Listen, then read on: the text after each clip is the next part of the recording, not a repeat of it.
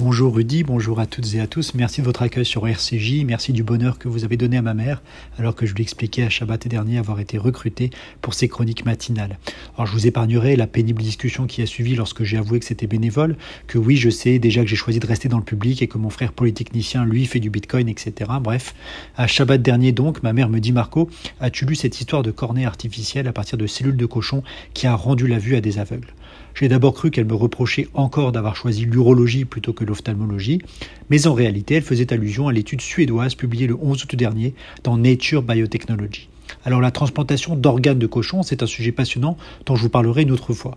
Il s'agit ici d'une innovation très différente, on parle de bio-ingénierie tissulaire, c'est-à-dire de la création de tissus de synthèse, et donc ici de cornets, fabriqués non pas à partir de cornets de cochon, mais de collagène, protéines extraites des cellules de la peau du cochon. Ce construit, car c'est le nom que l'on donne à ces biomatériaux, a permis de traiter 20 patients atteints d'une maladie de la cornée qui s'appelle le kératocone et qui correspond à une déformation de la cornée qui s'amincit progressivement, qui perd sa forme sphérique normale et qui altère la vision. Il faut savoir qu'actuellement, nous avons environ 4000 patients en attente d'une grève de cornée en France et que ces cornées sont prélevées chez des donneurs décédés le kératocone représente la troisième indication la plus fréquente. Ce n'est pas la première fois que l'on utilise un biomatériau pour remplacer une cornée. Souvent, les annonces médicales, vous savez, dans la presse grand public, sont la conclusion de multiples essais de progrès établis sur des dizaines d'années.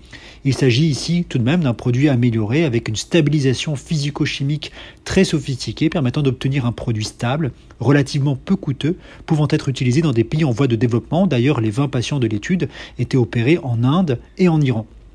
Les cornées ainsi obtenues peuvent être conservées deux ans, alors que des cornées prélevées chez des donneurs décédés ne peuvent être conservées qu'une trentaine de jours environ.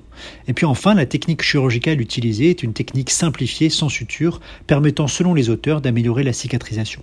Les résultats rapportés dans l'étude sur l'acuité visuelle sont très enthousiasmants, mais il est important de rappeler qu'il existe aussi une autre alternative, un produit totalement synthétique, sans extrait animal et développé par une start-up israélienne. Un premier patient avait reçu cette cornée synthétique en janvier 2021 en Israël, dans le cadre d'une étude internationale et dès le mois d'octobre 2021, les premiers patients européens ont été opérés en France par des ophtalmologues à Paris et à Montpellier.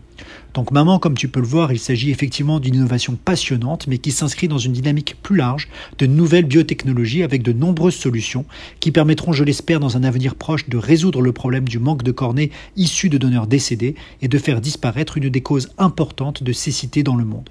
Je vous remercie de votre écoute et vous souhaite une excellente journée sur RCJ.